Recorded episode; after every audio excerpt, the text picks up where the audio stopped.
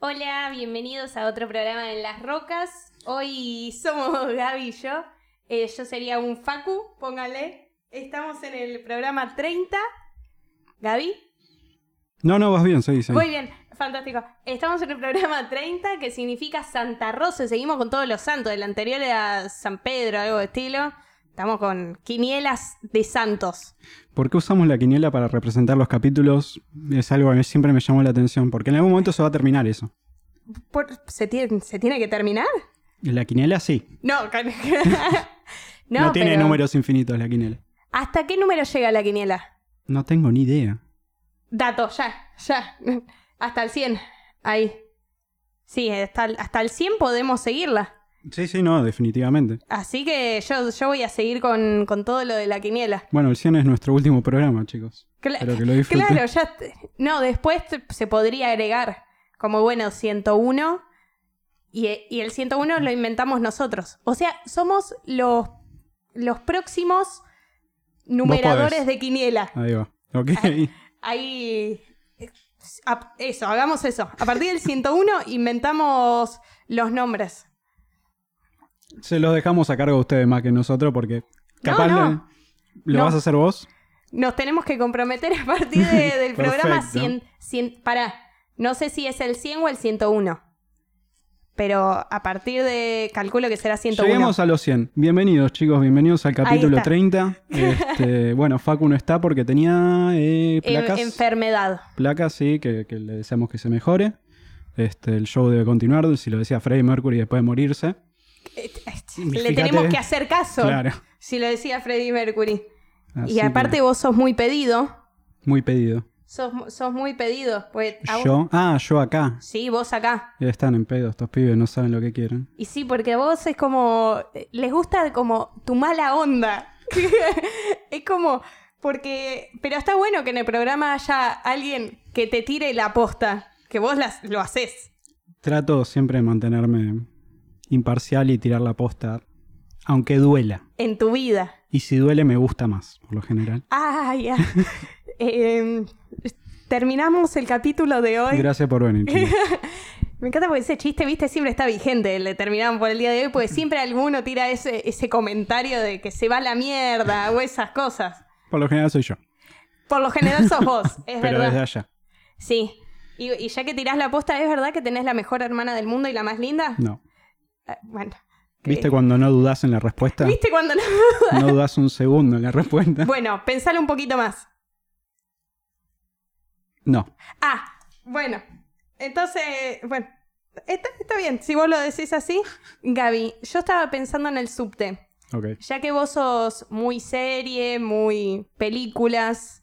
Muy serie y muy películas, esa es la definición. Fin. Fin. Eh, quiero que me tires top 10, top 5. la cara me dijo top 5. Top 5 ponele de mejores series. Algunas yo sé las que me vas a decir. Breaking Bad tiene que estar en el puesto 1 o 2. O el 1. Pará, de- déjame que, que te adivino la segunda.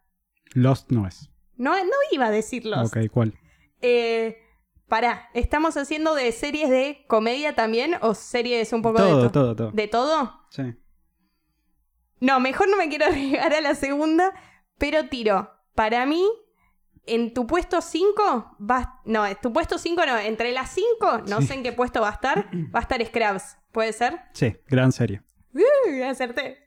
Es que es. eh, tiene historia más allá de ser comedia, como Two and a Half Man, podías ver cualquier capítulo Sí, y no importaba. el orden. Claro, porque la historia siempre la Sí. misma, básicamente. Scrubs sí desarrolló una historia eh, muy buena, muy linda entre los dos. Sí. Muy, realmente una serie para recomendar. Además la veía en la secundaria con mis amigos y tenía otra, otra química. ¿Y viste algún capítulo de, viste, la serie que está de moda? Va, ahora creo que ya se terminó, Grey's Anatomy.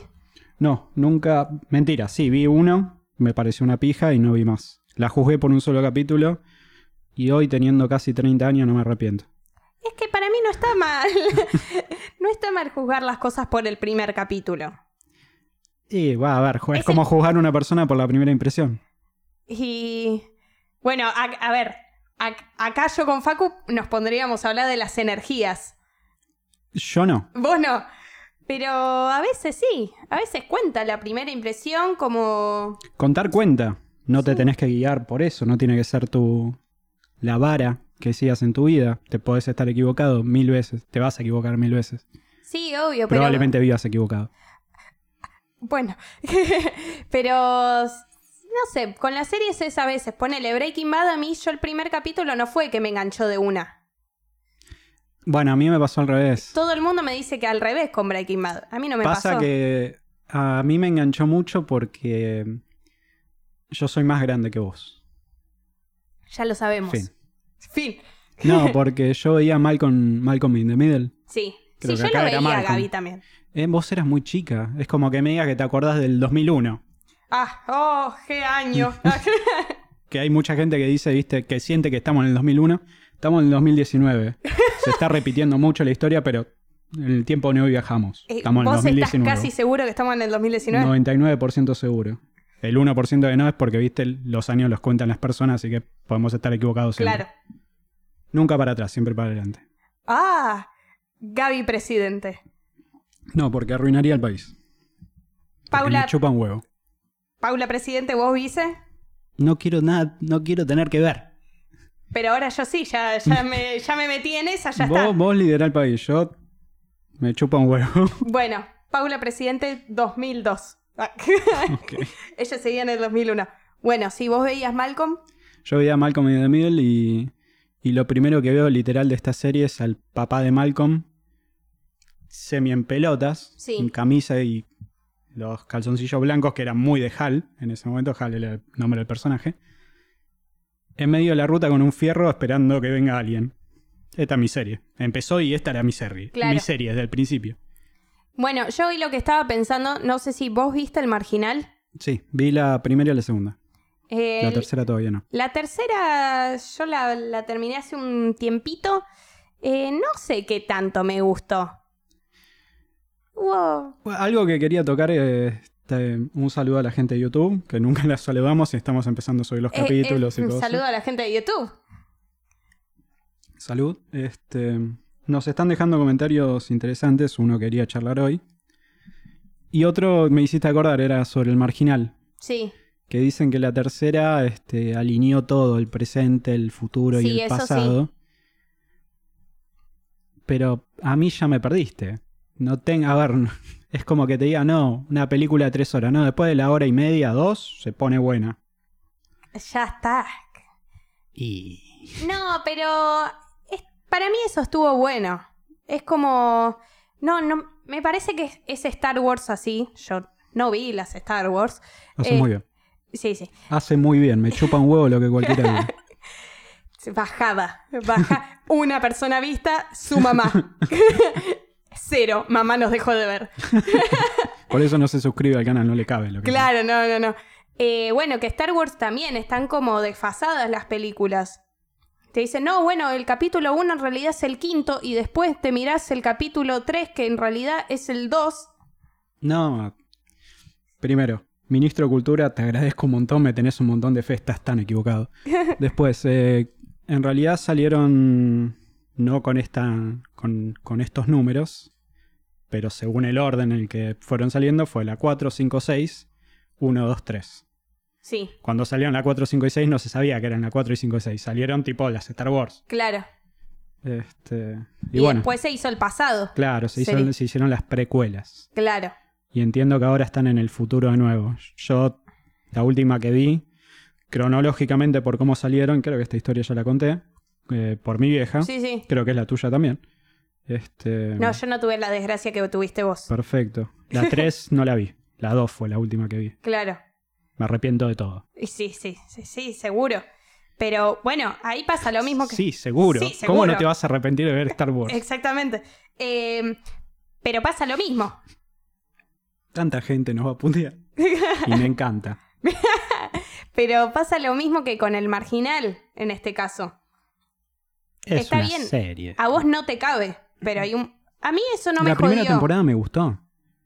No, no, no, No, pero me gustó digo nada el eso. final. El final me pareció chotísimo. A mí una vez que, que lo hablamos, que me parecía re interesante algo que me dijiste que me quedó grabado.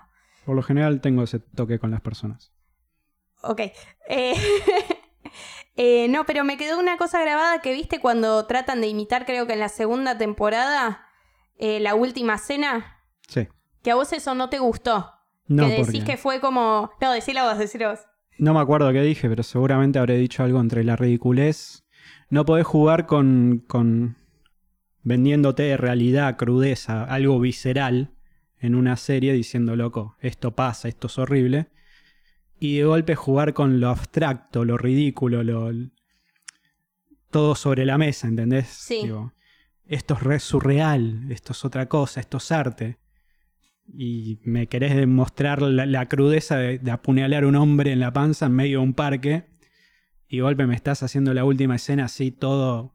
Creo que era cámara. No, no era cámara lenta. No. Quedaron frisados ellos. Quedan ellos frisados y atrás toda la gente moviéndose. No, no, no, no me gustó ni un poco. Me gusta como foto. Como, Claro. como algo, un elemento de la serie, una escena de la serie, no me gusta. Va con la estética la foto. Sí. El video no. Porque precisamente es una cárcel, pasan mil cosas por segundo. Sí. Es cruda, es en tu cara, es, es todo. Y me frenaste para hacerme un plano de la última escena re artístico con miles de planos acá, allá, todo. Que te clavo, que la gente camina. Ah, están haciendo tipo congelados. Co- Y sigue como si nada. ¿A qué ¿viste? están jugando? Están jugando a la estatua. Ponémela en un, en un banner de la calle esa foto, no me la pongas en la serie. Eh, a mí esa escena. Yo soy re hincha pelota con estas cosas, ¿eh? Sí, no, Soy igual me pelota. parece genial que seas hincha pelotas. Eh, porque hay que serlo. Hay que hilar fino. No, Sí. hay, hay que hilar fino y más en esta época que tenés millones de cosas para ver. Y que podés decidir, decidí bien. A ver, es un arma de doble filo, ponele. Eh, algo también de lo que quería hablar. eh, vi La Odisea de los Giles. Sí. Chicos, vayan a verla. Vos también, anda. Creo que lo mejor de la historia del cine argentino. Ah, tanto. La estoy vendiendo un montón, no es lo mejor de la historia del cine argentino, pero Me subiste la vara ya. no, no, es excelente. Y tengo dos cosas que me molestaron, pero porque soy un hincha pelota de mierda que no deberían ni molestarme. No, está bien. Después las analizamos, pero Sí, por sí. eso, eso te saca capaz un poco el goce de lo que estás viendo, viviendo, Claro. consumiendo. Mira, a mí lo que me habías dicho, porque me la recuerdo, me habías dicho que para vos era acá tenés arte. Que era como que tiraron arte al pedo. Que era como, sí, estamos haciendo arte y te lo queremos mostrar más todavía. Sí, sí, es en tu cara. Es lo que Claro. eso, sí. No, no es que te vamos No mandando sutil, mensajes no. subliminales, nada. A mí no me jodió particularmente. No, no. A mí me encantó eso. ¿Te acordás? eh, Bueno, no es spoiler esto, de Historia un Clan, la serie se llamaba. Sí. Película. Este- De- digo, serión. A mí no me gustó, no me gustó nada de la serie. Y hay una escena que es así medio abstracta, surreal, en la del baile. Me las máscaras. encanta. No, tampoco. Ah, es lo que más me gusta. Porque la serie no sabe qué quiere ser. ¿Qué quiere ser abstracta, surrealista o quiere ser tipo cruda, verdadera? Por eso es mi gran problema y, y mis discrepancias con ustedes cuando hablan de Friend, How I Met Your Mother, que dicen Sí. que no es real, que el amor no es así o qué sé yo. La serie te vende un mundo y vos lo tenés que comprar Sí, tal como es. Ese es el contrato implícito entre el, el que la está mirando y el que la hizo. Sí. Una vez que vos pones ese contrato, este mundo es así, si te vas, ya está. Rompiste vos mismo el contrato, ¿no? No tengo por qué creerte, no tengo por qué tomar serio. Me sacás de la inmersión que tenía en, en el mundo que me planteás. En el- de nuevo, poniendo de referencia Sí. a Toy Story, todos los juguetes hablan, todos los juguetes hablan y no hay excepción. Y cada juguete es un mundo, cada juguete es una persona. No hay juguetes que no hablan porque sí de golpe. ¿Entendés? Sí, pero ponele. Te hago el el mismo ejemplo, Disney. Disney que Pluto. Pluto no te habla. Era Pluto, ¿no? Nunca dije que Disney sea bueno. Es mismísimo Disney. ¿Y qué tiene? Bueno, está bien. Hollywood es la empresa Sí, más grande de, no cine digamos, del mundo y hace cada mierda cada tanto. sí, obvio. Pero. mm, No sé, a mí hay cosas que no. Es más, esas escenas que están fuera de las series o fuera de la película. Sí. eh, me parecen muy buenas. Es, te diría que es lo que más rescato de, de las series o de las películas, a veces esas escenas que nada que ver, que sí, sí, salí un poco y, y se les cantó hacer esto. A mí, ahora en la tercera temporada del Marginal, como esa escena de la última cena, oh, Es está porque- cagado. Pero ¿no lo ves eso como una trampa, como buscar un momento memorable? Que no te vino de la serie, sino por una foto, una imagen, algo. Que, che, qué raro esto que hicieron. En la tercera me pareció un abuso ya de eso. Ah, lo usaron mucho, le Lo usaron una banda. Ni lo voy a, ni la voy a ver. En un momento no me acuerdo cómo se llama el cuadro, pero viste el que se están tocando los dedos. Eh, la creación del hombre, no. Sí, sí. Mm. Sí, que es Dios con Mm. el hombre. Eh, esa lo usan. la historia de Da Vinci de ese cuadro, ¿no? A ver, contala. Paréntesis. Eh, La, la sé, no me la acuerdo. Da Vinci estudiaba mucha anatomía, por eso hay tantos dibujos y arte de él, del cuerpo humano. Y si mirás a Dios, está sobre un cerebro. Ah, Los ángeles y todo, y el manto que tiene, forman la forma de un cerebro, precisamente. ah, mira. Y es esa ilusión mensaje subliminal, genialidad de, de Da Vinci, Sí. de decir, fíjate, capaz no es tan real como uno, como uno se lo plantea. Pero me pintó que vos te creas que es real. Sí, sí. Más allá de todo, es una pintura de la reconcha de mi madre. Sí. Pero, sí. sí. Sí, hoy justo Mirá también- cómo cuenta una historia a través de arte, de, una imagen. Sí, eso pasa siempre. Bueno, hoy justo estaba viendo en la facultad, ¿viste el cuadro Guernica? Mm. Que es de Picasso. Bueno, estábamos hablando de que Picasso no, no vio cómo, porque en Guernica era un pueblo, me parece que de París, eh, que pasó la guerra Sí. por ahí y él trató de retratar eso. Y en realidad es como la realidad según él, que Claro. en realidad no es real. Sí. Bueno, pero eso es lo que te plantea el cuadro. Eso es tipo, Sí, sí. este es el mundo del cuadro y esto está pasando en este mundo. Listo. Sí, es como una película, como una serie, es entras al mundo, Exactamente. No, no es necesidad que sea realista. Vos planteás las reglas. claro. Si vos estás planteando las reglas, apegate a esas reglas. No salga de esas reglas porque precisamente rompes la conexión de la persona que la está mirando con, eh, con el que la hizo. Claro, pero esas son tus reglas. Yo en cuan- al momento de ver una serie o una película, tengo mis reglas. Y en mis reglas, que bailen con las máscaras en Historia de un Clan, es reaceptable. Es más que aceptable.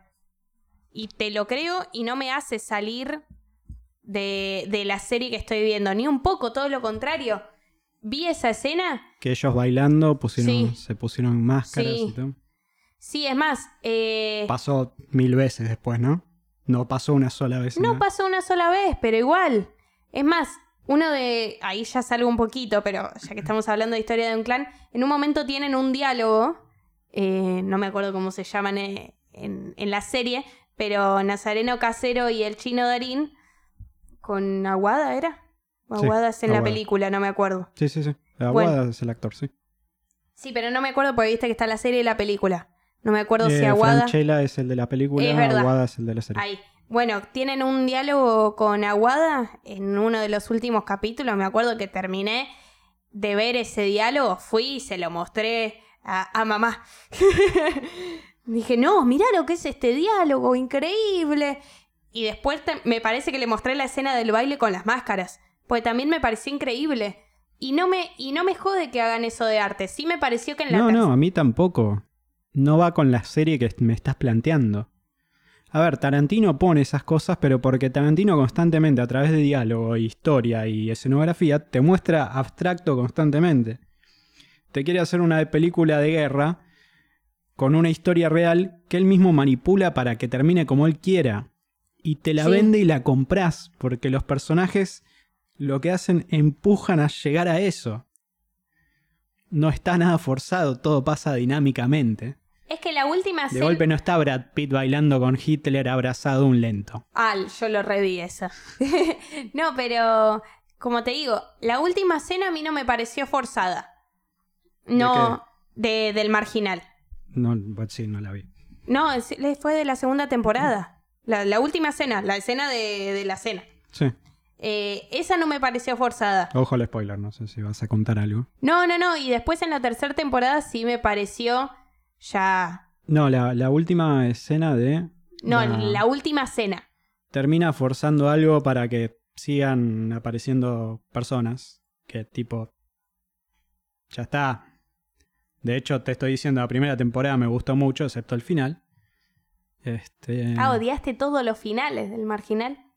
y porque fuerzan algo para que lo voy a decir, me chupa un huevo, eh, sigan estando dos personajes que venden. Y sí. No ¿Para solo qué? fuerzo para que esté un personaje en el futuro que vende, sino que no solo eso, me voy para atrás y te muestro más historias de estos dos personajes que venden una bocha. Sí. Bueno, pero ¿qué dos personajes? Yo mm, pienso uno. Los Para- hermanos. ¿Los hermanos? Sí. Pero uno nada más. Sí, pero sin embargo la segunda temporada fueron ellos dos y la tercera, si no me equivoco, fueron ellos dos también. La Sí. cuarta serán ellos dos de nuevo, espero. Sinceramente espero que no, ya. Si son ellos dos de nuevo, tipo... ¿Te la spoileo? no me hace spoileártela. No, pero para mí, del marginal también lo que critico en esta tercera temporada, eh, hay diálogos que me parecen innecesarios. Pero innecesarios, que nunca, creo que nunca me pasó en la vida de decir, che, esto me parece, un diálogo que me parece innecesario. En este caso me pareció. Un momento está hablando de Osito y digo, no, ya, ya está, co- cortala ahí, cortá ahí la cena. No me acuerdo quién es Osito. No, Diosito es el ah, rubio. Diosito, de Osito te entendí. No, no, no. no, no sé quién era. Bueno, y lo que estaba pensando mientras estaba viniendo acá era que lo que pasa con el marginal, a mí particularmente, lo que me pasa con el marginal es parecido a lo que me pasa con Breaking Bad, que son los malos que te terminan gustando, que no sabes para qué lado ir, si estar a favor o estar en contra, porque son ellos los protagonistas y Pero- son una mierda. Pero eso son emociones. Saca las emociones. O sea, No. de nuevo, yo las critico como historias competentes y cómo están mostradas. Sí, Después la historia sí la debatimos. ¿Fue una buena historia? ¿Fue una mala historia? El marginal es una historia de la hostia. sí, Los finales no lo saben tratar y después no saben cómo tratar una buena historia que hicieron al principio. Este, Breaking Bad es una historia a todo lo largo. Es impecable. sí. Y está, o sea, se nota que este chabón tuvo la idea, la dejó, la metió en el cajón, la pensó durante tiempo, la volvió a reescribir, le dio años, la dejó añejar bien Sí. y dijo, loco, hagamos esto. Y alguien que vio signo de peso en todas partes dijo, toma, hagámosla y hagamos X cantidad de temporadas. El mismísimo Ortega. Ve, Yo estaba hablando de Breaking Bad, pero bueno. Ah, me estaba hablando de. Bueno, también. Puede ser. ¿Vos viste algo del. A ver, Lost le pasó eso. Lost tuvo eh, huelga de escritores, la alargaron. ¿Tuvo huelga de escritor? Tuvo huelga de Ah, es escritores, la alargaron, tuvo muchos problemas y eso hace, eso daña la serie. Sí. Hace que deje de ser, de- deje de estar a la altura que estaba. Y porque es un ambiente laboral. Lo cagás, cagás el ambiente laboral, ya está. Está bien, más allá de eso, es trabajo. Ah, Sí. podés tener tipos que no se lleven bien en el set y sin embargo te saquen actuaciones de la hostia. Sí, obvio, pero es, es más Christian Bale sé que es un nombre difícil con el cual Sí. trabajar y sin embargo pocas películas con mala actuación tiene. Claro. Capaz tiene películas malas, pero no en las que actúe mal. No, está bien, pero una huelga de escritores yo me imagino más a no nos pagaron lo que nos tenían que pagar o no nos están pagando. Mm. Me parece raro, igual no, no sé por qué habrá sido esta huelga de escritores. por bajo, o sea, tenían sueldo bajo a comparación a Claro. lo que ganaban todo el mundo. Claro, por eso. Entonces ahí te hago, no es porque yo me llevo mal con vos, no, es yo directamente me llevo mal con la gente que está manejando esto. Sí. No es me llevo mal con un compañero, No, no, no. que es lo mismo que pasa en cualquier laburo, me parece. Sí, bueno, pero es otro ambiente, es otra, otras Sí, sí. maneras. Una huelga de escritores a una serie lo hace mierda. Sí. Bueno, una empresa también, una huelga de trabajadores es un día de trabajo perdido. Sí, Pero bueno. que, es, que es un montón eso. Bueno, y entonces seguí con tu ranking de series. No, no sé, a ver. em, pasa que también. Yo no tengo muy buena memoria, no sé si vos lo sabés, no sé si nuestros oyentes lo saben. me olvido mucho de todo, sé cosas que me gustaron mucho. Ponele, Fargo vi cuatro o cinco capítulos y me parece una serie de la puta madre, pero Sí. tiene como cinco o cuatro temporadas y voy por la primera, cuatro capítulos. Ah, ok. Em, Friends es una locura. Otra serie, no. Podemos hablar de películas más que de series. Y de películas. Eh, soy amante de Kubrick. O sea, te pondría El Resplandor o Doctor Strangelove en la primera o la segunda. Y después vendrían dos armas. ¿Cómo es? Guy Ritchie, lo que pasa es Guy Ritchie tiene dos o tres grandes éxitos y después descarrilado fuerte. Guy Ritchie es dos juegos trampas y Sí, dos sí. armas humeantes y Snatch, eh, perros y eh, cerdos y diamantes. Claro, que a mí esas en realidad mucho no me coparon. Amo el humor negro. Yo lo amo. Sí. Y yo no, yo lo odio. No, pero no sé si es humor negro, es una película que está contada de una manera distinta, digamos. A como Es- suelen ser las películas normales. Y mirá que yo me banco las películas que están Mm. contadas de otra manera. Pero esta no, no me atrapó. Pasa que es un, eh, ese es el estilo que marcó Guy Ritchie en el cine. Sí, sí. en su cine. Este, eso de usa mucho algo tarantinesco. Este, Sí. Dos personajes contando lo que van a hacer o usa mucho diálogo, pero lo que introduce Guy Ritchie a esa fórmula es te muestro el escenario del que están hablando. Ponele eh, eh, Frankie Cuatro Dedos contando cómo va a robar el diamante, todo. Y en el mismo momento que lo está contando, está pasando, te lo muestran Sí. visualmente. Y te dicen, y vamos a entrar por la bóveda, vamos a usar el código que conocemos y entramos. Y golpe te muestran cómo lo está poniendo y que le da error. Mm, Y ves todo el- cómo hacen Claro. en, en video, eh, cómo hacen para poder entrar. Mientras Frankie sigue contando que salió todo bien, cómo le miente al jefe. Tenés el- ese juego de diálogo y visual al mismo tiempo que hacen que se eleve tanto la comedia como lo- la acción que estás viendo. ¿El primero que usó ese recurso fue Guy Ritchie? Porque después se repitió en Sí, millones se de repitió cosas. en mil cosas, pero el que lo usaba en ese método de Claro. comedia y surrealismo y de. Guy Ritchie tiene, una, tiene las mejores transiciones. Sí. No sé hoy en día, pero en su momento las tuvo. ¿Vos te acordás de Snatch? Sí, más o menos. ¿Te acordás cuando Abby viaja a Londres? Que le No, dice, no me acuerdo Voy para. Londres. Sí, sí, corta me acuerdo. el teléfono. Y está en Londres. Pla, pla, tú viaja, pasa- pasaje y ya está Sí. puteando al, al judío. Sí, sí. Eso tiene Guy Ritchie. Es, con una transición te contó la historia cómo viajó. Sí, es en que. vez de ponerte tipo un avión yendo lejos y música de fondo. Claro, es que en realidad es, depende de cómo quieras contar la historia y qué quieras contar de la historia. Ayudó mucho. No, en el montaje no tanto, pero a la hora de, de grabar ayudó una banda. No entiendo qué querés decir. A la hora de grabar la escena. Sí, Es mucho más fácil grabar eso y no grabar que está viajando, que sube al avión, que sale. es que eso es aburrido. Sí, A sí, ver, también eh, es aburrido. Es que por eso no es importante de contar. Edgar Bright hace lo mismo. Edgar Bright o Edgar Bright, sí. El que hizo Shaun of the Dead, ¿la ubicás? La de los zombies de, de Simon Peck. No me copan los zombies. Bueno, hizo. No me acuerdo si hizo Corre Gordo. No, corre, eh, Hot Fuzz, la de policías. No. No viste nada de Edgar Bright. Eh, ay, eh, Pensé que me Baby a... Driver. No, tampoco. No, No, bueno. Te- terminamos el podcast. Vean Edgar Bright, chico, porque hace películas de la concha de la lora. Juega mucho con el sonido él, tiene transiciones como Sí. Guy Ritchie aprendió mucho. Y este. Nada, es otro de los directores de, la, de esta nueva generación dentro de todo, más la anterior, pero que la rompe. Una peli medio de chicos que hizo fue. mm, Ay, este. Este chico de. Tanto contra el mundo. Es de un pibe que toca la guitarra y se enamora de Ramona. Tampoco la vi. Tampoco. No veía una mierda ella. Bueno, ahora... Bright. W-R-I-G-H-T. O G-T-H, no me acuerdo. No, no sé dónde estás leyendo, pero sí. sí, claro que sí. Pero... A ver, Sí. vamos a traerte un tema que capaz te sirve más. Este, la Odisea. La- el- ¿No la viste? ¿Te interesa la Odisea de los Giles? ¿Viste el tráiler o algo? Sí, sí. No, el tráiler no lo vi, pero me interesa por la cantidad de actoraces y actrizazas. ¿Se dice Sí. bien actrizazas? Pues No. lo... Bueno, lo voy a seguir diciendo igual. Y actrizazas que hay. Este, sí, no, la dupla Darín Darín es lo que hablábamos con Nati. Es increíble.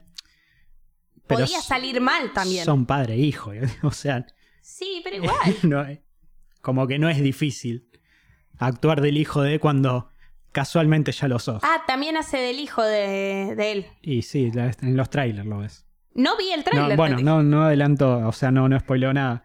Digo lo que se ve en los trailers en los primeros cinco minutos Claro. de película. Argentina, un grupo de personas Sí. eh, que viven en la Loma del Orto, Alcina, este, deciden un hacer un emprendimiento, juntan guita, y cuando ya más o menos ves el plan y todos contentos, te ponen agosto del 2001. digo. Se viene. Se viene. Claro. Lo que pasa después es algo increíble. Y no, la película, el diálogo es increíble. A ver, mi- mis únicas cosas que me hincharon las pelotas fueron una, una sola escena de Darín que lo vi, la vi de más y que no actuó muy bien, pero te estoy hablando de tres segundos. Igual, para, Sí. ahí te corrijo. Porque a veces la gente odio cuando dice no actuó bien. No sé. ¿Por qué no? Porque no, a veces hay cosas que no dependen del actor o de la actriz. Sí. No, hay cosas que dependen del director de actores. Si yo te doy un guion, te digo tus emociones, te digo cómo deberías actuar o qué te está pasando, vos tenés que reflejar ese momento. Está bien. Y te dicen, no es por acá, hacelo de otra manera. Lo haces de otra manera. Y te dicen, no, no tampoco es funciona, por acá. cortá ese plano, cortá esa escena. Está bien, pero para la No la persona que fue director de o directora de actores, pensó que esa escena sirve y le gustó cómo lo hizo Darín. Entonces Darín está obligado a hacerlo como, como le dijeron que lo haga. Está bien, pero una Va, cosa... Dar- Darín no me parece que sea el caso, porque Darín me dijo que puedo decir lo que se le canta al culo, puede decir no. Una cosa es producción y preproducción, Sí, eh, rodaje, y es un mundo completamente distinto, editor y editor en un cuarto. sí, obvio. Esa escena, de nuevo, son tres segundos, algo me hinchó las pelotas a mí porque lo vi mal, lo, lo vi fuera de personaje. Literal, y literalmente creo que no, no habla, es simplemente su- sus gestos y su Sí. manera de moverse. ¿La acordás? Innecesaria. Pero al editor le gustó. Está bien, a mí no me gusta. Te estoy hablando de mí, no te estoy hablando del editor. Hay cosas me hinchaban las pelotas a mí. No lo sé, al editor. no, pero sí como... Así que que a mí no me haya gustado eso no es culpa solo de Darien, es culpa de un- una gran cantidad de personas. Obvio, pero yo lo que te digo es que a veces lo que noto es que se culpa al actor o a la actriz. O, te, o sal- salís de ver una película malísima. Ponele y te dicen, no, las actuaciones no. Le tocó un guion de mierda, le tocó una película de mierda. Y tal vez la persona actuó perfecto, pero tenía todo lo demás que era una mierda. No hay una manera perfecta de actuar. Es simplemente lo que te sale y si gusta. Está bien, No, a ver, pero la gente, la gente hay para actores de la concha la lora que no representaron bien un papel. Sí, es que eso pasa también. Sí. Pero la mayoría de la gente, para mí, que, que es lo que pasa muy seguido, que habla sin... ¿Qué, qué- qué es lo que hacemos también mucho en este programa? Pero es hablar sin saber. Es bueno, tengo la actuación, digamos, cerca, o parece que está cerca, entonces me siento con el aval de decir, vos actuaste como el ojete. Sí. ¿y Cuando en tu vida. No, cuando en tu vida sabes algo de actuación, ponele. Que es lo no mismo es problema. que un médico. Tenés, la misma, tenés el mismo derecho. A ver, si yo entro a una sala de operación y veo un, a un fiambre abierto de par en par, lo voy a mirar al cirujano y le, le voy a decir, che, me parece que te la mandaste. Claro, Yo creo que te la mandaste. te la mandaste. no estudié una pija, ¿ah? pero yo creo que te, la, mandaste. sí, Y me va a decir, no, vos no fuiste a la escuela de medicina, boludo, ¿no? Está abierto de par en par. ¿Qué hacemos con eso? Bueno, pero cuando son casos muy evidentes, sí. Pero ponele, no, no me acuerdo cómo se llama justo un- la... Te dan un frasquito, mira, sobró esto. No, eso debería estar adentro. Yo creo que te la mandaste. Claro, bueno, hay casos sí que son medios raros, ¿viste? Cuando mm, a mí me encont- creo que a una abuela nuestra o, o algo por el estilo, no, bisabuela, bisabuela, a una bisabuela nuestra me parece que encima trabajaba en el hospital y le sacaron la, la vesícula y ponerle le tenían que sacar el Ah, apéndice. sí, no, igual eso me, me dio miedo de enterarme de grande que es relativamente normal que pase. Sí, y que pasa reseguido. Sí. Bueno, ahí te la mandaste también. Sí. bueno, yo cuando me operaron, ¿Sos médica? años ¿Y de medicina. ¿Y cómo, cómo te animas a decirle a un médico que se la mandó? No, bueno, pero estoy diciendo, hay casos y casos. Si operaste mal, te digo, hay actuaciones que sí se nota que no, Estebanés. Te pido mil, dice Estebanés. Pero Estebanés. Sí. Estebanés es... Y sos mal actor. Ahí, ahí podemos decirlo con Pero ganas. Vos te estás yendo al extremo. Yo te digo, actuaste mal acá.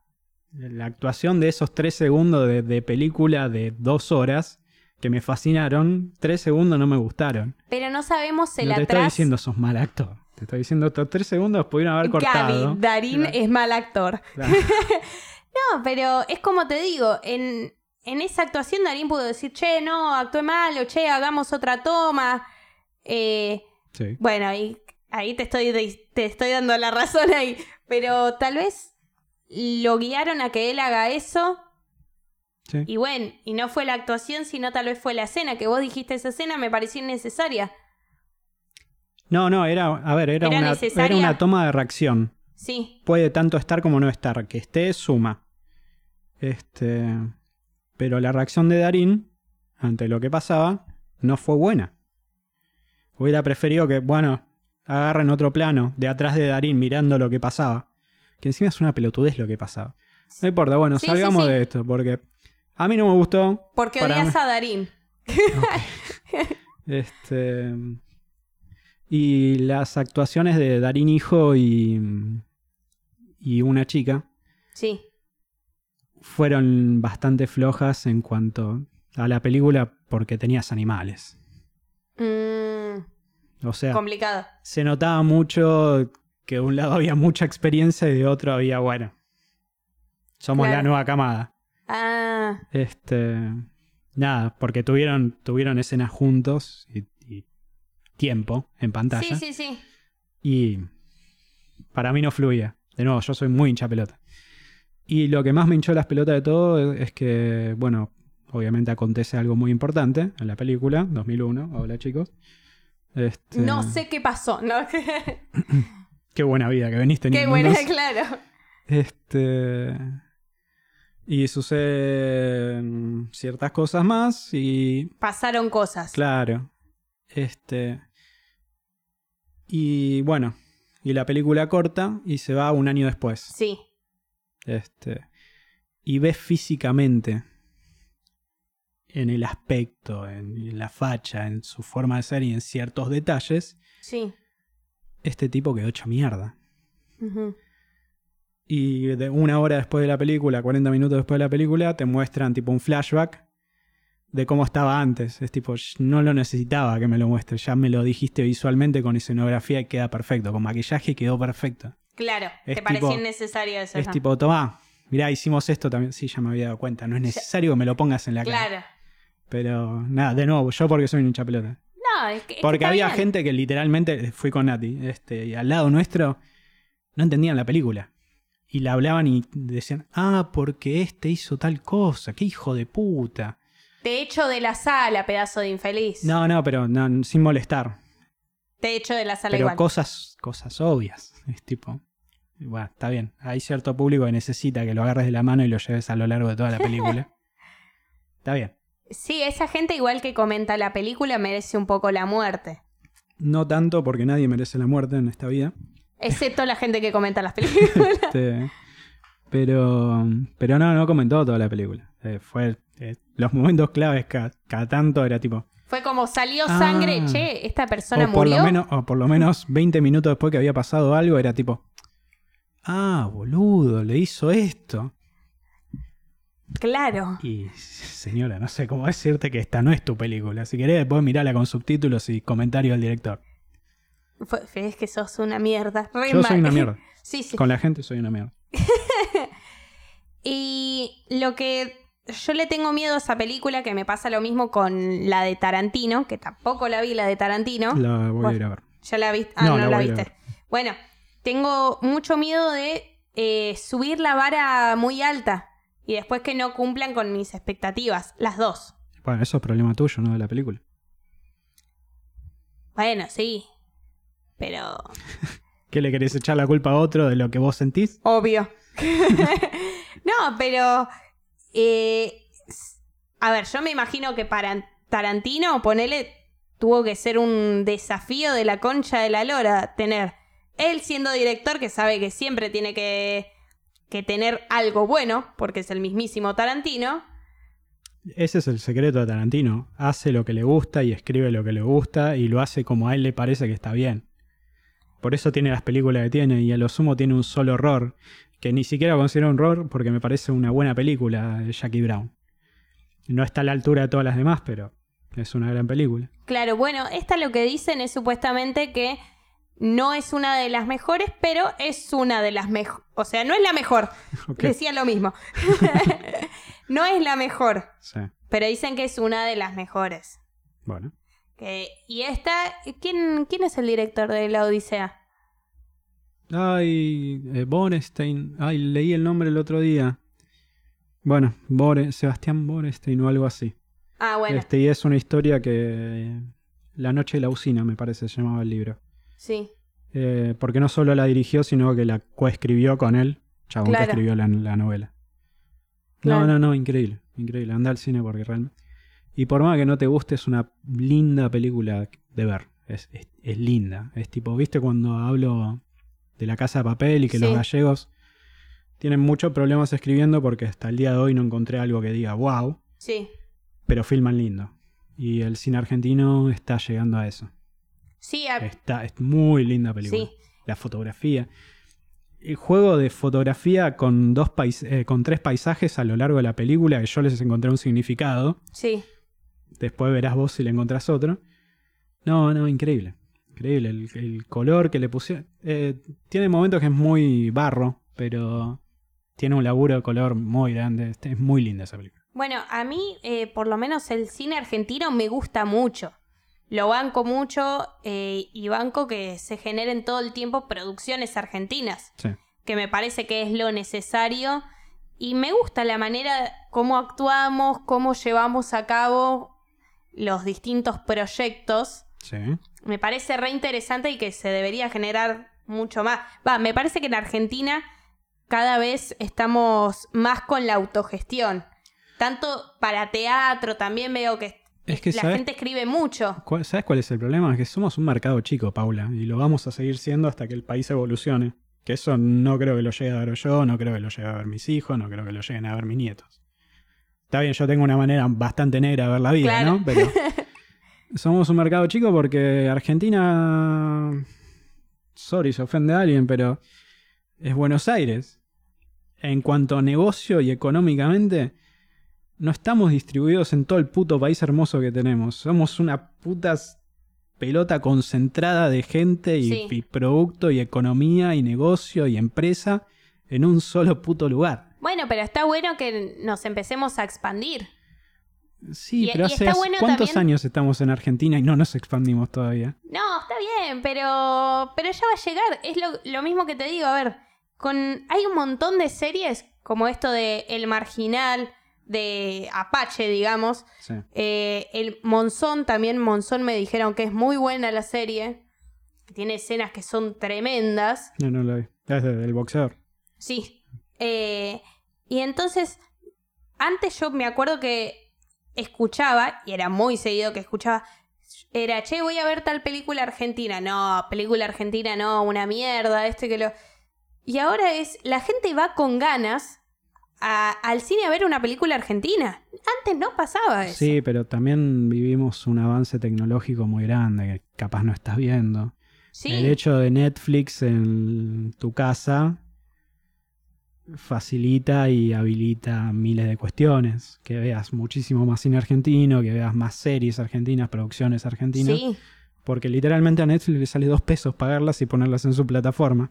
Es un negocio redondo para ellos y para nosotros. Ellos Por eso. ahorran y nos sacan plata y nosotros Sí. vemos, consumimos algo local. por eso. Está bien. Es, salimos ganando menos nosotros que ellos, pero bueno. Es una Bueno, buena, por pero, lo menos sí. Pero estamos festejando los, los productos nuestros. Sí, sí, sí. Que eso me Me parece gustaría- espectacular. Me gustaría que haya más cine independiente. Que haya Sí. una sección de, cort, de cortometrajes. O sea, Sí, sí. hay un negocio enorme del cort- cortometraje de Argentina, no ve ni aprovecha. No, no, igual los cortos me parece que no se aprovechan eh, en el mundo. No, porque hay. Está bien, te puedo hablar de canales de YouTube o boludeces así, afuera, Sí, que precisamente se basan en cortometrajes. Y tienen millones de reproducciones, millones de visitas.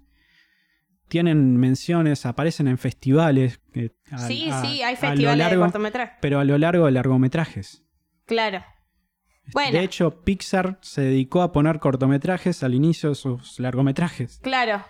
Sí, es, eso garpó mucho y aparte son altos cortometrajes. Sí. Pero bueno, de nuevo, somos un mercado chico. Algún- ojalá algún día crezca, pero por la cantidad de gente que somos y por lo mal que nos distribuimos, Sí. Hasta que eso no cambie, Sí, no. Yo le, yo le tengo fe. Le tengo cada vez más fe. Y es más, es lo mismo que, que te decía antes. También eso de, eh, de crear productos nuevos, me parece que también se está generando mucho con el teatro. sí. Eh, yo me acuerdo que, que a Gaby, que vos te la recomendé, una, eh, una obra que es muy buena, que, es, que se llama un biomusical, me parece, algo por el estilo, que es una piba que eh, ella hizo las letras de las canciones, ella toca, es un unipersonal, eh, ella canta, ella actúa, ella hizo todo y cuenta la vida de la abuela que la abuela era científica y fue una de, de las descubridoras de, de algo de ¿Obra la de luz. teatro? Sí, Sí, es un musical. Eh, pero ella hace todo. Mm. Y se fue a México a mostrar la obra. Más, me parece que a Estados Unidos también. Eh, pero es autogestión todo. Y me parece que Sí, que nosotros eh, podemos... A la Argentina le puede ir bien con la autogestión y que la gente le empiece a dar bola a esas cosas. Porque en el teatro eh, lo que pasa mucho es, bueno, Chorus Line, que estuvo hace poco, es bueno, es, mi- es el mismísimo Chorus Line. Es bueno, todos vamos a ir a ver Chorus Line, es traída de afuera, Broadway. Y no, dale bola a una obra que tal vez está en un teatro más chico, que es como dije de esta, de esta chica, que hace todo. Y te digo, fue una de las mejores obras que vi. Sí, sí. Y yo soy bastante de ir al teatro, va, este año justo no fui mucho, pero soy de ir al teatro, soy de ver producciones grandes. Eh, bueno, fui a Broadway, me vi dos obras en Broadway. Me lo refriegan la cara porque yo no salí de Buenos Aires. Yo prácticamente. fui a Broadway. no, pero en Broadway yo vi Evita y eh, Chicago. Sí. Increíble. Ahí fue eh, un despertar mío por la comedia musical. En Chicago me encantó que no había casi nada de puesta en escena y era puro arte, puro arte en el escenario que te armaban cosas increíbles. Y en Evita ya había más cosas, con Elena Roger, Ricky Martin estaba. Sí. Vi a Ricky Martin y vos no. Gran, gran hito. Cla- gr- granito. Y, y por eso digo, y, hay, y sin embargo, viendo esas dos obras, te puedo decir que me gustó mucho más la de esta piba. No voy a decir que fueron una mierda, pues Sí, nada que ver y me encantaron. Pasa, Pero- a ver, celebro lo que decís lo de la autogestión porque es básicamente mi ideología y lo que vomito al hablar todo el tiempo. Es tipo, ¿querés que, le hacer las, que las cosas pasen? Levantate y hacelas. Sí. No te van a salir. No. Vas a fallar mil veces antes de que te salgan. Pero seguí. O sea, el- la mirada en el objetivo, siempre. vas a correr tus primeros 10 kilómetros, la meta no la vas a ver hasta que estés a 200 metros de la llegada. Claro. Es una hora corriendo. Y cuando te des cuenta y la terminaste y celebras, te das cuenta que eso es una carrera corta. Porque tenés una maratón de 42 kilómetros esperándote. Es, es la idea. Es la idea, pero bueno, ahí, Si está, no el, te- ahí está el problema. se Al te ser, un mercado, al ser un mercado chico, todo depende de la autogestión. Haces tanto la carrera de 10 kilómetros como la de 42 solo. Sí. Afuera, haces la carrera de 10 kilómetros solo, te miraron 15 millones de sponsors o gente que está dispuesta a acompañarte al final. La carrera de 42 la haces con un equipo. ¿Entendés el problema? Claro, pero Es mucho más valioso y valorable y aplaudible la persona que llegó sola a los 42 kilómetros sí. pero tienden a caer muchos en el camino para que llegue uno. En cambio, todos los demás ayudados llegan y es recontra aplaudible y valorable, pero al estar en otro ambiente tienen muchísimas más ayuda. que los ayuda hasta elevar su arte. No es lo mismo grabar en Abbey Road que grabar acá en lo de Carlos o en mi casa. ¿Entendés? Vamos Lo a hacer el mejor producto que podamos. Vamos a dejar todo. Pero yo no tengo los equipos de Abbey Road, no tengo los preampli- preamplificadores que tiene Abbey Road, no tengo la, nada, las cajas. Tienen hasta una sala de reverb que ya está discontinua porque no sirve, porque Sí. hay efectos. Pero, ¿entendés la desventaja que tiene uno del otro? Sí, pero considero que con lo rápido que avanza la tecnología, la vida y muchos más factores que no estamos contando, no sé, Mm. la economía en este caso no, pero pero se puede y tal vez todo es más rápido de lo que vos decís. Es lo mismo que dijimos, a ver, las producciones argentinas que ahora están funcionando, hace- no, no es hace mucho que la gente decía una película argentina no. Hace dos años la gente te decía una película argentina no. Dos años. En dos años eso cambió. En Sí. dos años para adelante, en el 2004, no, 2002. Acordate que 2003. hace dos años, bueno, dos años sí, capaz más, hace cuatro o cinco años, Netflix no era lo que es hoy en día. No. Pero por eso todo cambia Es un- rápido. Pero está bien, me encanta tu manera de verlo y tu manera de pensar, pero hay una Ay, Gaby palanca, dijo que le encanta. hay una palanca grande de industria y economía y ganancia que ayudó a llegar a donde estamos. Porque algo de afuera vino y dijo, che, loco, ustedes no están explotando esto, yo lo voy a explotar por ustedes y me la voy a llevar yo. Dale. Y nosotros como unos boludos nos damos vuelta, nos agachamos y nos dejamos. Y entró Netflix y todo. Y recién ahora sale, che, está Teatrix o... Sí. ¿Cómo se llamaba este? Eh, Sí, es más, yo tengo. Contear o Cinear o algo así que sí, es... Cinear cine también tengo una cuenta, sí. ¿Por qué no lo hiciste hace seis años? Cuando viste que todo el mundo estaba pasando Sí. y nosotros necesitamos esta industria y usábamos Cuevana, porque no porque era gratis, porque no tenemos un servicio que nos brinde eso. Sí, sí. ¿Entendés? Lo, lo unidimensional que es, que es la gente, de, lo- Sí, el sí. empresario de acá. Que lo entiendo, lo entiendo. Bueno, Pero que lo podemos solucionar, se puede. ¿Quién es? Inventamos la virome, Gaby. Y sí, también el coso de la huella digital, o sea, el sistema de identidades fue argentino. Por eso, a ver, eh, en algunas cosas estaremos más lentos y en otras cosas todavía tenemos un camino enorme para recorrer y podemos llegar más rápido que cierta gente. Está bien. Ah, cerremos esta idea con esto. No culpo al artista que se rompió el culo acá y Sí. tiene cierto éxito y se va a la mierda para explotarlo. Lo celebro. No, culparlo no, porque ¿por qué culparlo? De hecho, tanto el flaco como Charlie y todo Sí. se, se empecinaron en hacerla acá, pero fueron a consumir de afuera. De hecho, la tapa de Clicks Modernos en- es en Nueva York, con Claro. una pija dibujada sobre donde dice Clicks Modernos. Dato de color, chequenlo. Claro. Ya estamos en el programa. Ya estamos en el programa. Bienvenidos a En las Rocas. Ah, bueno, y en la pausa con Gaby también estábamos hablando. Pues yo seguíamos con el tema de la autogestión. eh, y yo le decía, en las rocas es pura autogestión. Sí, Eh, literal. y, y que ustedes nos escuchen es, es un montón. Sí. Y, y me parece. Ay, acá me voy al carajo. Mm, Y me parece que es algo bueno para la Argentina. Ya está. Ya está. Quédense con lo anterior y ya hasta ahí llegamos. Que- claro, quédense, quédense con. Hasta antes de Bienvenidos en las Rocas. hasta antes de la pausa. A ver si esto es autogestión. De hecho, por eso cuando dicen eh, cómo le- donarles o cómo bancarlos y todo, con que nos escuchen nos alcanza y nos sobra porque Sí, realmente es, es un montón. Sí, es- Este, sí, y la autogestión también es mucho pulmón. Para mí me gusta hacer las cosas que decís, bueno, esto me costó. Estaría bueno que a veces cueste menos.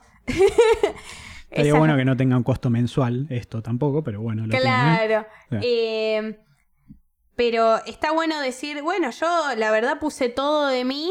eh, puse todo de mí. Entonces que es. y las cosas, bueno, salieron como salieron o, o lo que sea, pero lo importante es que se hizo. Y como digo, lo importante es la gente que banca los proyectos nuevos, las producciones nuevas, lo que es nuevo y lo que es nuestro. Nada más lo que es nuestro. No hablo de Argentina, hablo de Está nuestro. practicando para la campaña política. Voten. Pero así es, es la vida. Eh, Es la vida del argentino. Acabamos de recibir un comentario en vivo que dice si Vortex les dice para ir a hacer la roca todos los días. Lo pensaríamos, porque a ver, nos apasiona, pero no sé si perderíamos bastante libertad creativa que tenemos acá y hablar de lo que se les canta la pija tanto a ustedes como a mí. Eh, no, eh, estamos esperando la propuesta de Vorterix. no, pero no sé, hay que, hay que ver. Está- estaría bueno, pero estaría bueno, qué sé yo, y que vos... No sé, ¿podemos tomar en un programa de Vorterix? Sí, se puede, ¿no? Yo si no, no voy. No voy. Me salió lo cocainómana a Paula. Disculpen chicos un minuto. Disculpen, ya saco las cosas de la Eh, mesa. Sí, creo que se puede tomar alcohol en vivo. Sí. O sea, siempre el límite es no ponerte del orto. No- que no seas un capítulo 14. Eh, eh, que- claro, Gaby, Gaby, no Yo sos el ejemplo. Por mí no estamos en Vortex, chicos. Claro, mejor no hablemos de ciertos premium. Este, pero sí, qué sé yo. Sí, porque a veces lo que pasa es que nosotros nos metemos más en, en una charla amistosa y nos olvidamos a veces que estamos... Es que esa es la esencia del programa. Claro, es la esencia del programa, hablar como si estuviéramos eh, tomando una birra en, en una plaza, en un bar, en una casa, en lo que sea. Eh, y entonces a veces es bueno. En, Sí, un- sí, sí. en una conversación de, de amigues se dice a veces cualquier cosa. Ahí ya te estás disculpando por todas las Me cosas. estoy que- disculpando, no, pero a veces se dice cualquier cosa y. Y, y qué sé yo, porque es. l- Pero está bueno eso, que, que pase. Sí, obvio. Pasa que y está bueno también vos que no frenes siendo. Eh, es que esa es la diferencia. Una cosa es una charla entre gente que se conoce, Claro. que puede hacer hasta un chiste de humor negro muy fuerte o Que ese decir una... serías vos. Ese sería yo por lo general. o decir cualquier cosa equivocándose, queriendo decir otra. Y que el amigo o la otra persona que está enfrente lo conoce desde hace años, sabe que no quiere decir eso. Claro. Este, y otra cosa que te estén mirando X cantidad de personas sí, escuchando X cantidad de personas que no, no tienen contexto, que es, que es lo que me parece más importante en cualquier situación. Sí, el contexto es. Es todo. El contexto, digamos que siempre es todo. Y sí, lo que pasa es que nadie tiene los años de contexto que tenemos nosotros en cuanto uno haría al otro. Claro, obvio. Sí, igual el contexto es. Es siempre para todo. Pero bueno, esa sería la respuesta a la, a la pregunta pequeña con grandes eh, excusas y todo porque no estamos en Vortex. este, pero en fin, eh, quería retomar el tema de los comentarios. Sí, Capaz meter un paréntesis antes. Este, bueno, ya lo explicamos, lo de Facu que no está por la... sí. Estas cosas van a pasar cada tanto, algún que otro conductor va a tener algún tema y no va a poder venir. El miércoles es tipo la casa llena, son los mejores días, que están los tres. Y si falta uno, por lo menos va a haber dos conductores. Claro. Y cuando no haya ni uno ni el otro, falte Facu, o faltes vos, o falten lo- vos y Milton los miércoles, voy a estar allá acá para bancar los trapos. Claro. Y, O nos quedamos mirando la y la cámara. van a tener que comer. Pero bueno, volviendo al tema de los comentarios, el que quería que me había interesado. Este, una, entiendo que una chica, en Sí. nuestro video de apropiación cultural, Sí. comentó, yo pensaba lo mismo, pero me dieron la siguiente explicación.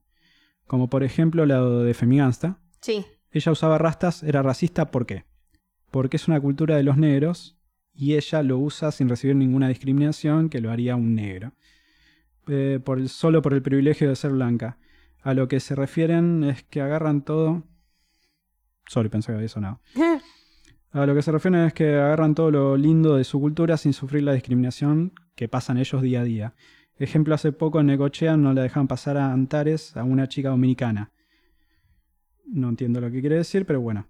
Otro ejemplo, googleé en trenzas lindas, aparece gente blanca y rubia, googleas, googleas trenzas feas y aparece gente negra, morocha en pleno 2019. Ah, horrible. Yo pensaba como ustedes, eh, tipo pensaba que echa pelotas y no era tan así. Muy bueno el programa, Watch. Un saludo enorme. Buenísimo, gracias. Este, bien, eh, sí, de hecho es- esto, lo de Google, eh, me acuerdo de la primera vez que lo vi eh, en un medio muy grande Sí. fue, yo miraba Atlanta, la serie de, de Childish Gambino, Gambino, me olvidé el nombre, Sí. Donald Glo- Glover, gran serie, la recomiendo. Este, y en uno de los capítulos, eh, grupo de gente de tez negra, Sí.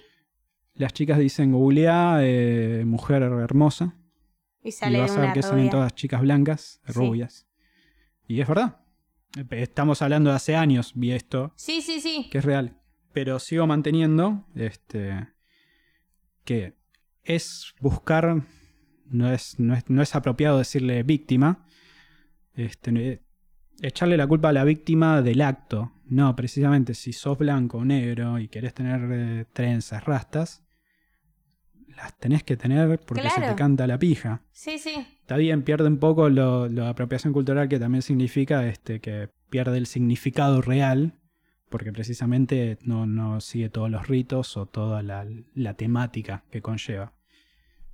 Pero vivimos en el siglo XXI, donde precisamente no, no es a modo de agresión ni insulto. No. Todo lo Este, contrario. Claro. Este, este festejo cierta cultura y trato, que es, que es lo mismo que hablamos, eh, que hablamos el otro día. Para mí, eh, ahí estaríamos sectorizando mucho más. Claramente. Es que no hay que, no hay que llamar racista a la gente de tez blanca que lo hace. Claro. Hay que llamar racista, discriminador y xenófobo y lo que se te ocurra a la gente que le dice, che, qué linda que sos, y a la chica negra que tiene rastas, che, qué sucia que estás. Claro. Ese es el problema, la sociedad es el problema, no la persona que se hace rastas. No, Una obvio. persona no se tiene que disculpar por querer hacerse rastas. Ahí está el foco del tema. Sí, sí. Agradezco tu comentario, realmente, y lo entiendo. Eh, entiendo dónde venís, pero me pongo a mí de nuevo de ejemplo. Yo soy no negro, más mestizo, pero soy oscuro. He sufrido discriminación simplemente por el hecho de caminar en la calle toda mi vida. Sí. Más pronunciado cuando era pendejo. No tenemos el mismo problema acá que tenemos en Estados Unidos No, ni no, en otra parte. ¿no? Tiene un problema de discriminación mucho más grande. Acá se sectoriza más a países vecinos, Bolivia, Paraguay, Sí, una sí, discriminación de mierda.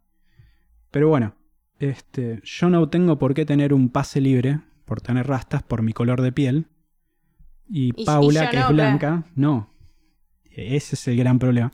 Eso veo como discriminación. Claro, es, eso termina siendo en Paula realidad por discriminación. claro, Paula, está bien, no es el, el problema grande, es simplemente un problemita chiquito, que te digan racista vos por hacer de rastas. El problema grande es la sociedad.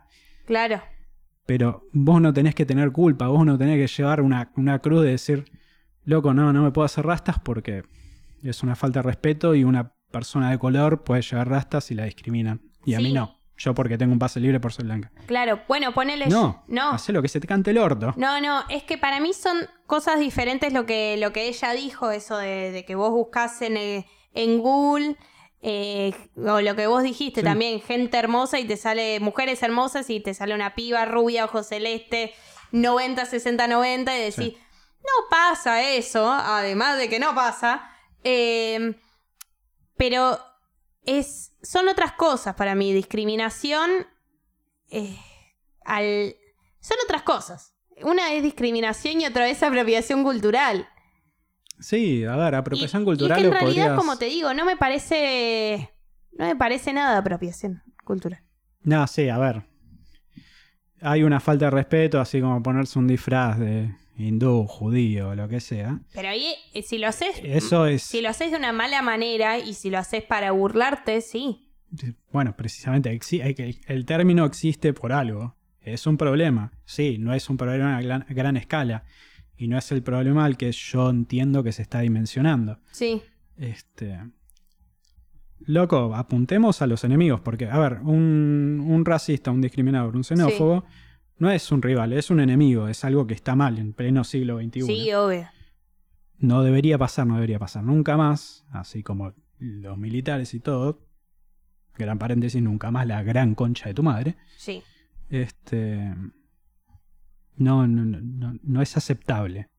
No, no. Y yo, yo me pongo como personaje persona blanca, no tengo por qué cuidarme de no usar rastas porque puedo ofender a tal o X. Porque no, yo quiero ponerme rastas, me pongo rastas. Yo quiero vestirme de X manera, me visto de X manera. Sí, obvio. Siempre en el ambiente del respeto y la lógica. Claro, por eso es que si lo haces todo mediante el respeto, Mm. ya está. Yo ponele antes de hacerme las rastas, sí estudié. Estudié, leí un par de cosas.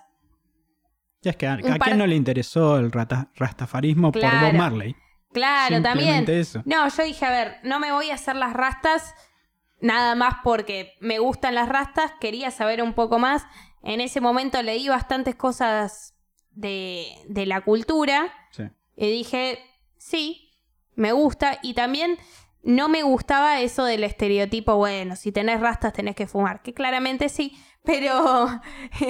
Pero no me gustaba el estereotipo. Yo decía, en realidad no tiene nada que ver. En la cultura rastafari, Sí. sí. Sí, hoy en día te digo que más o menos, pero tampoco me gusta el estereotipo. La cultura Rastafari pasa por muchas cosas más. Sí, sí, que, que la realidad es que ahora tampoco me acuerdo mucho, pues fue hace muchos años, sí. eh, pero no era algo esencial. Yo tampoco no me acuerdo de una pija, pero. De nuevo, el problema social no es. Sí, No son personas. eh.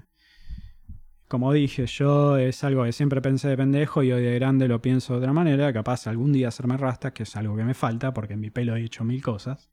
sí, es verdad, te faltan las rastas. Sí. Este, ¿Querés contar las, las secuencias de, de No. tu pelo?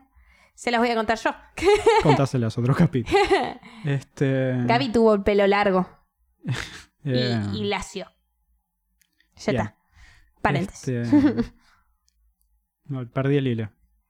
Que te faltan las rastas. Me faltan las rastas y yo no tengo por qué tener un free pass. De hecho, sentiría racista que la gente me diga, Que te diga, ah, ah, vos tenés rastas, vos podés. vos te mereces tener rastas, ¿Por claro. qué yo puedo? La concha de tu sí, madre. sí. Es que, es que pasa eso.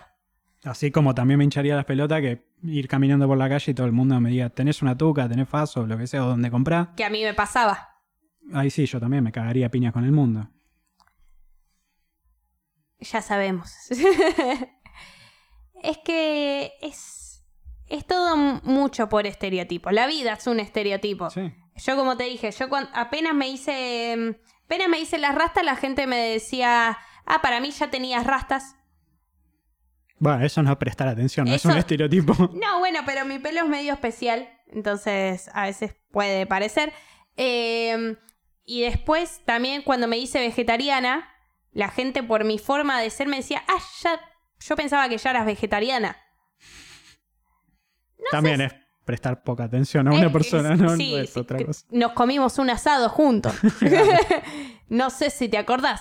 Pero a veces pasa que mm, por ser de cierta manera, tienen una, una valija de estereotipos y te la tiran. Sí. Entonces, bueno, vos tenés... No, yo pensaba que ya eras... O, o vos viste lo, lo mismo, que la gente... No, vos arrastras. Tú tuviste que tener.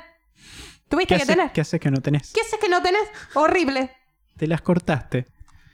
Y tengo el pelo largo y me las corté. ¿Cómo hiciste? ¿Cómo hiciste? Pero pasa. Sí, obvio. Sí, porque la gente es estúpida. Y la gente me refiero a ustedes. Ah, No, me refiero a la gente, al, al- ¿Cómo subdividir personas y gente? Es precisamente todo lo que consideras como masificación y estúpido es gente. Y todo lo que consideras personas de mente abierta que se pueden sentar Sí. y hablar y personas que se pueden... Hay mucha gente que habla, muy, muy poca gente que escucha. Por eso aprecio tanto me gente que esa nos, frase. que nos escuche, porque es algo que viví muy poco en mi vida. Yo, yo me considero una persona que escucha, me han criticado por hablar poco. Y por eso puedo apreciar gente del otro lado sin poder agarrar el micrófono ni hablar y que esté y que escuche. Sí, sí, Y es verdad. Después eh, y- y opine como pueda o se integre a la discusión como pueda, sea a través de un mensaje o como sea. Por eso es tanta admiración y aprecio hacia el público, tanto que nos mira en vivo como que nos escucha en Spotify. Y el de YouTube, no te olvides. YouTube no. YouTube te amamos. Que- yo, eh, yo me olvido de todo muy rápido y pierdo no, el hilo muy Gaby, rápido. la gente que escucha. Este, no sé por qué. Hoy estoy acordándome. que yo también, o sea, somos familia, claramente me pasa lo mismo. Yo me olvido de las cosas rápido. Sí, no, pero no sos mi nivel. No me conoces Ok. y deberías tener rastas. Este, nada, el aprecio de, de eso de diferenciar eh, gente de, de personas. Gente es la masificación y que pone Tampoco guardemos a la gente. Antes dije que Sam y yo éramos gente, entonces no sé, eso es problema tuyo. Eh, Vos lo nombraste así. me- Vos te nombraste así y a Samantha también. me no. arrepiento, me arrepiento. Este, pero en fin, nada. Saber diferenciar entre gente y personas. Eh, creo que Facu también hizo alusión a un comediante. Este chico, ¿cómo se llama? Tienen especial de Netflix, no es Lucas Lauriente. Es, eh, ¿Argentino estamos hablando? Mellera. Luca, eh, Ah. Lucas Mellera, no. eh, ¿Lucho? Lucho Mellera, sí. Es Lucas. Lucho Mellera. Este, ¿No, ¿No es Luciano? Puede ser. Lucho Mellera, este que, que dice, eh, odia a la gente, que es el Sí. un conglomerado de Sí. personas. Y ese es el gran problema, es que estereotipos y opiniones generales, rápidas, sacadas sin contexto, Sí, predominan. Y lamentablemente los medios hoy también ayudan muchísimo a eso, sí. a opinar en vez de tener datos, que hace que todo sea un sistema de mierda. Sí, obvio. Y ayude a la rueda a seguir. Claro. Yo por lo general lo que me pasa es que, que es algo que llevo la bandera en alto. eh, nunca me gustó la generalización. Me pone mal cuando la gente generaliza. Yo tengo una contramano de eso, porque no podés estar siempre cuidándote de cómo hablar. En un ambiente público No. como este, que hay gente Sí. escuchando, sea donde sea, sí, capaz hay que cuidar un poco las palabras porque no por el tema de ofender a alguien, porque sinceramente a veces yo por mi manera de pensar y mi manera de hablar, me preocupo por no ser eh, hiriente ni, ni odio a nadie, porque precisamente mi, mi, mi ideología de vida es vive y deja morir. O sea, siento que todos somos una mierda, por eso no hay nadie que destaque de nadie. Sí, no sé si así. Esa es mi manera. Ok. Este, no busco herirte ni, ni ofenderte ni nada, me No, chupa un huevo. Y si algo te ofende lo que digo, discúlpame, pero me chupa un huevo. Claro, no, Ese es, que tema. sí es. Por eso no comparto tanto lo de no preocuparse por ofender. No, vos decís lo que pensás. No, no, es que no es preocuparse por ofender, es que yo nunca, eh, es mi mirada, yo nunca vi a la gente de manera para generalizarla. Considero que todos somos un individuo y que todos somos Uno solo. uno solo. Eh, y que cada uno es muy distinto. Y no por ser de, que era lo que estábamos hablando, no por ser de determinada, de determinada manera, o justo en este país que discriminamos a, la, a los países vecinos. Sí. ¿Por qué mierda discriminás al país vecino? ¿Entendés? Y porque el argentino es lo más grande que hay, somos, lo- la sabemos todas, bla, bla, bla. Y el tipo laburador, decimos chino de mierda, y sin embargo abren todos los supermercados y se la Claro. bancan, te lo van a la mañana, lo cierran a la noche, te apagan la heladera, los hijos de puta, pero. Algu- algunos sí te apagan la negro. heladera. bueno, pero algunos, ¿ves? Algunos, no todos. Bueno, sí, ¿ves? eso es, es parte de la comedia y el estereotipo. Claro, sí, sí, obvio. A ver, si realmente todos los chinos apagaran las heladeras, chicos, Estaríamos todos muertos. no solo estaríamos muertos, sino que estarían todos cerrados, porque la FIP, más allá de robar una bocha de guita, trabaja. Hay gente que trabaja detrás de todo ese. No hablemos. Hay Así gente te que. odiamos, te odiamos. hay gente que trabaja realmente. Así que a un inspector o alguien diría, decía, escuchame, entiendo me gire guita todos los fines de semana para irme de joda, pero Guarda. estás envenenando gente, así que Sí. ya no la puedo caretear más. Claro. Te tengo ese rap. Así Sí. que quédense tranquilos con esas cosas. Sí, Una cosa es el estereotipo en cuanto a chiste, otra cosa es decirlo en serio, sos un pelotudo, si lo si es en serio. Claro, sí, también me parece que a veces la gente corre mucho la bola con eso del chiste. Escuché el chiste, entonces lo repito. No hay nada peor que repetir sin saber. No hay... sí, no hay nada peor. Y más con esas cosas. Y por eso mucha gente dice, y opino sinceramente lo mismo, que la información es poder. Sí. Está bien, hay gente que dice el miedo, la plata, lo que sea. El que tiene la data, tiene la posta. Sí, obvio. Es que esa gente es la... Esa gente es la que domina No. Sí, se me- no sé si aplica claro, al no mundo sé. y al país, pero no. ¿Vos decís que la gente que domina es la que la de que tiene plata nada más? Y por cómo funciona nuestra sociedad, economía y... Sí. sí. Sí, Lamentablemente me da mucha paja, pero bueno. Algún día dejaré de ser parte de esta sociedad o simplemente viviré mi vida en esta sociedad como yo la quiera vivir. Ahora, ¿se puede ser. Eh, ¿Se puede no estar en el sistema? No, Porque para mí, una vez que, que uno dice, no, no, yo estoy en contra del sistema, uno al decir que ya está en contra del sistema, ya es parte del sistema. sí, es que precisamente sos parte del... Es como decir la industria del hipismo. Este, no, ¿Qué te pasa con esa, eh? Pase, Ah. aguante paz y amor y toda la pelotudez o la rebeldía y te estás comprando una remera que dice Claro. vamos el che por una luca. Capaz un tema medio con- controversial, yo creo que los ideales no deberían comercializarse, ni los movimientos, ni las marchas, y sin embargo vas a un kiosco y compras panuelos verdes, celestes, uno al lado del otro, naranja, del que quieras. Sí, sí, sí. Te los venden todos juntos. Sí, es- eso me lo, me lo ha dicho mucha gente que está eh, en contra del mismo, la gente que vende en la calle o en los puestos de diario, que también No, no, a ver, que hay gente que se tiene que ganar su moneda como sea, sí, pero yo te estoy hablando, lo he visto en kioscos y negocios grandes eso. Sí, sí, sí, yo, yo también. Ahí no... No sé. Es la industrialización de un movimiento. ¿Y por qué estaría mal? Porque es una ideología, es un pensamiento colectivo. Sí, me parece que todo es una ideología. Y, pero el tema es que cuando se rige, loco, para representar esto necesitas esto, ¿no? le- Ponete un- una polera verde. Listo. Que el color represente, no que algo represente. Un pin, un panuelo, una pija. Hablemos con nuestra boca de nuestra mente. Sí, no sí. Con, con- con un artefacto o algo.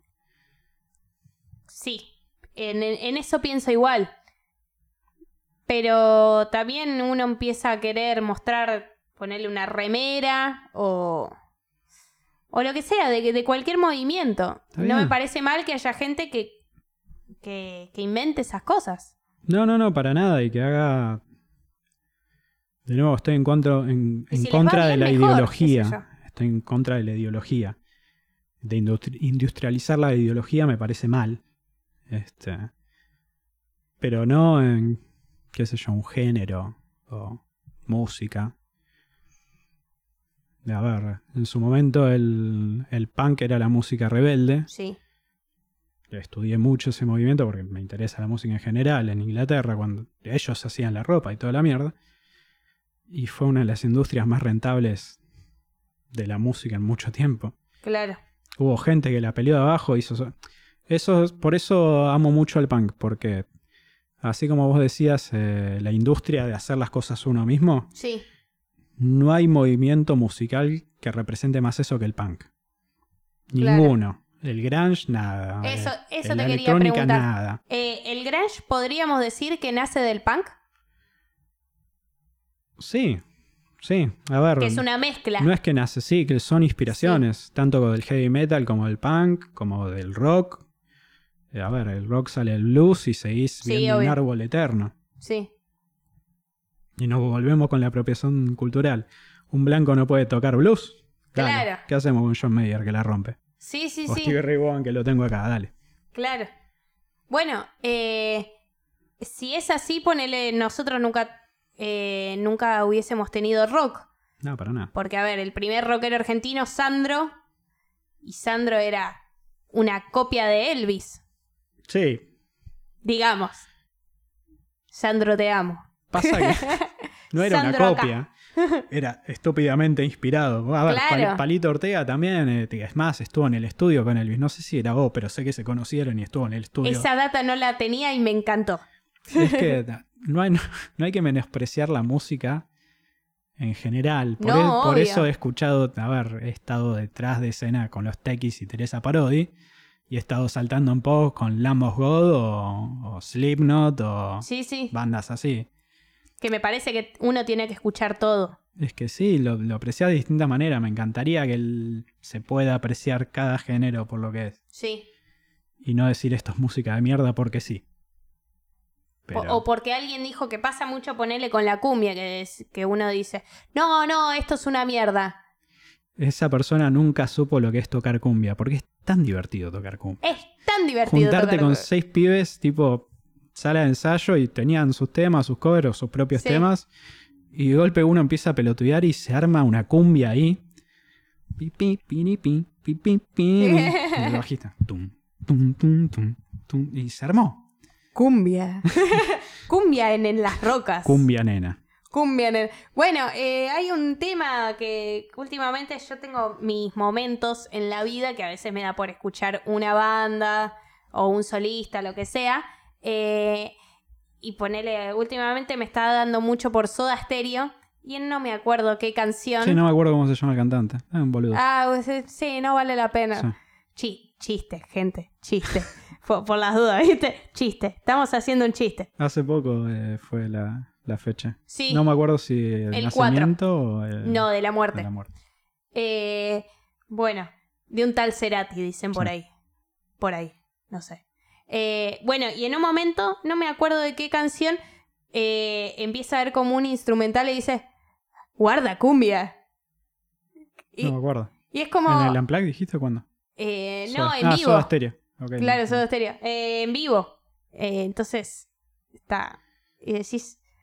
A Cerati le copaba la cumbia, decís. No, no le copaba la cumbia, le copaba la música. Claro, no, pero es como... De hecho, lo que tiene Cerati es- también es que eso es innegable, Sí, porque escuchás.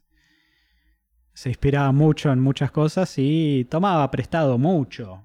Mucho tomaba prestado. vos tomabas Pero prestado. ahí, ahí entramos en la discusión de que todo es un remix, es un gran documental ese. eh, si pueden, véanlo.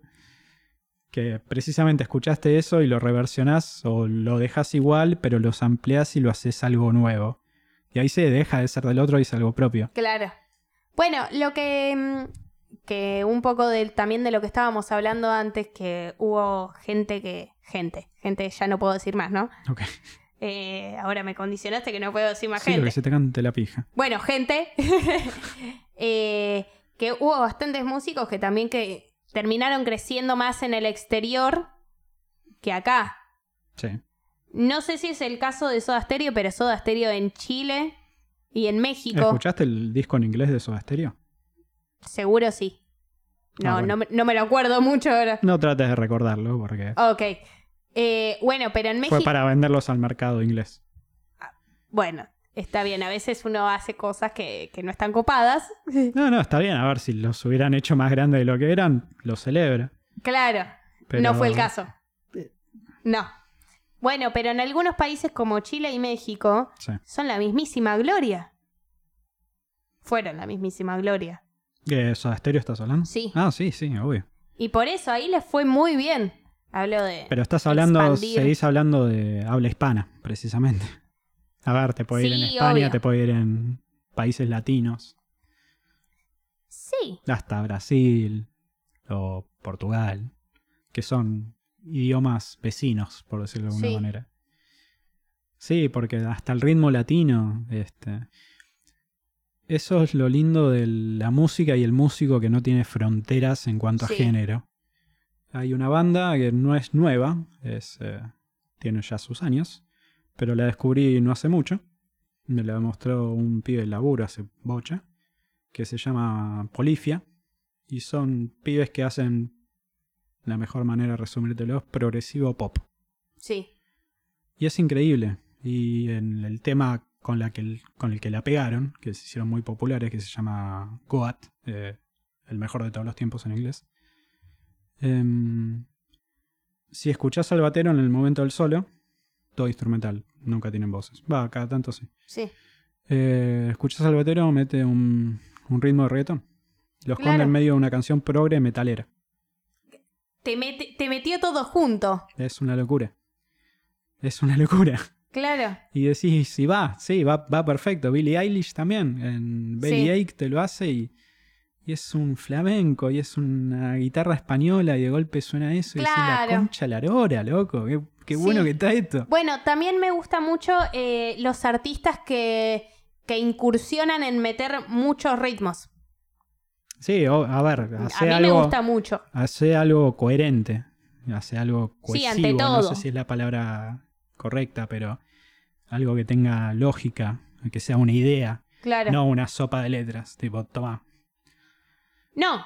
Tiene obvio. que ser una obra completa, no tiene que ser una jarra loca, ¿entendés? ¿Por qué no? Porque necesita. Está bien, podés hacer una jarra loca, pero dale lógica. que no sea tipo progresivo así, abstracto. Tomá, escuchá. Me ¿Vos, duele la cabeza, ¿qué hacemos con eso? vos decís ponele que sea todo un disco de lo mismo? No, no, no, que tenga una. A ver, si metés ritmos de reggaetón, si metés. mm, Cuarteto. hilo- hilos de cuarteto, hilos de música flamenca. Querés, Heavy meter, metal. querés meterme un doble bombo metalero. Sí. Querés meterme Un eh, de fondo un, un hi-hat al aire de electrónica. No sé cómo lo vas a hacer funcionar, pero si no lo haces funcionar va a ser una mierda. Es como mezclar todos los, los ingredientes, todas las especias en un en unos fideos. Van a ser una pija. No van a tener gusto a nada, van a tener gusto a pasto.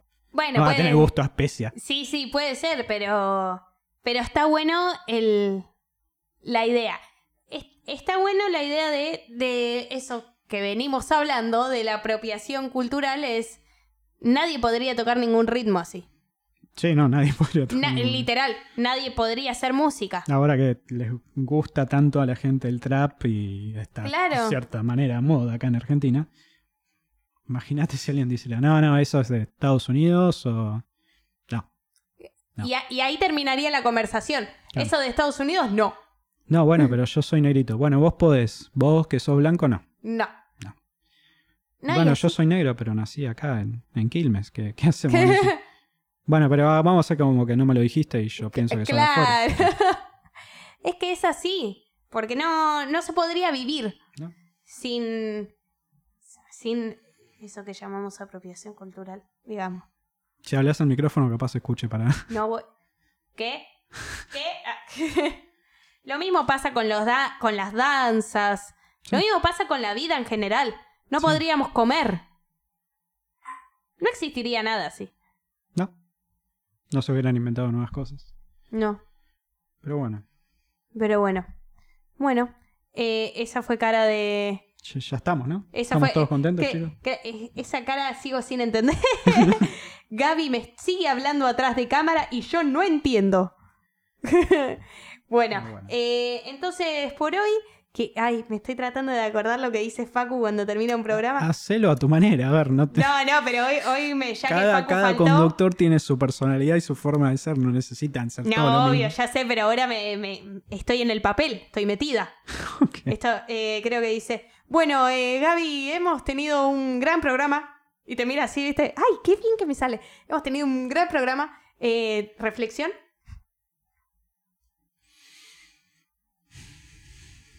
Em, no sé por qué me quedo en el programa porque sinceramente odio a todo el mundo, así que... Saludos. Esa es la reflexión. Sí. Buenísima. Eh, mi reflexión sería, no discriminemos. Es siempre la misma, ¿no? Pues siento Igual que... que Facu, lo que pasa es que la hace pasar y nadie se da cuenta. Claro, yo te trato de meter palabras distintas, así pasa como, bueno, no, no es la misma reflexión de siempre, pero ámense. Ahí seguía siendo la misma. Eh, no, bueno, y, y eso, no, no discriminemos, eh, seamos un todo en la vida y hagamos todo. Qué paja. Bueno, chau gente y espero que la hayan pasado lindo. Muchas gracias chicos, nos vemos.